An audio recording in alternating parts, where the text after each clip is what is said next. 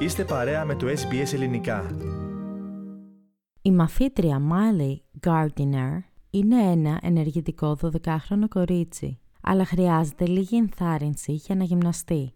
Μου αρέσει να παίζω netball, ποδόσφαιρο, να τρέχω και υπαίθριες δραστηριότητες, σημειώνει η Gardiner.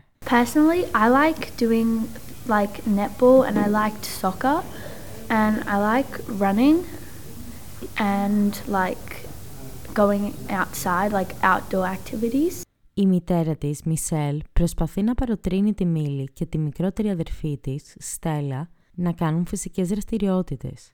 Αυτό φέρνει σημαντικά μακροπρόθεσμα ωφέλη πέρα από τη φυσική κατάσταση.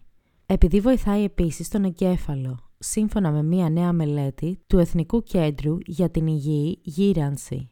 Η αναπληρώτρια καθηγήτρια Μισελ Καγισάγια από το κέντρο λέει ότι η μελέτη χρονολογείται από την παιδική ηλικία των συμμετεχόντων, δηλαδή πριν από περισσότερα από 35 χρόνια. Τους κάναμε μετρήσεις με σωματικές ασκήσεις όπως το τρέξιμο και το άλμα εις μήκος, τα push-ups και επίσης μετρήσαμε την κοιλιακή τους χώρα, αναφέρει η κυρία Καγισάγια. We measured them on a whole range of physical tests like the 1.6 kilometre uh, run and long jump push-ups and also measured their abdominal obesity. Στη μελέτη πήραν μέρος περισσότεροι από 1.200 συμμετέχοντες το 1985.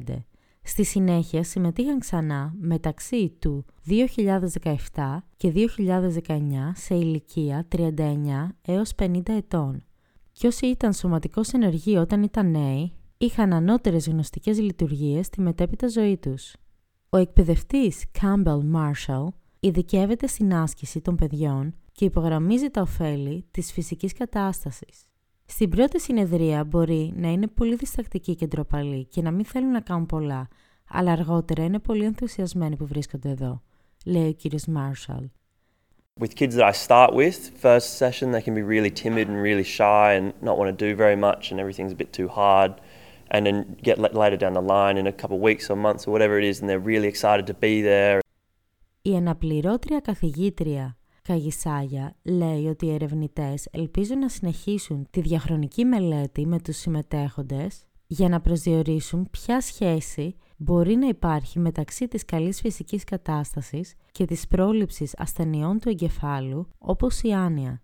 Γνωρίζουμε επίσης ότι η σωματική άσκηση έχει άμεσο αντίκτυπο στην υγεία του εγκεφάλου. Μπορεί να βελτιώσει τη ροή του αίματος και να δημιουργήσει νέους νευρώνες και αιμοφόρα αγκία, τονίζει η κυρία Καλισάγια.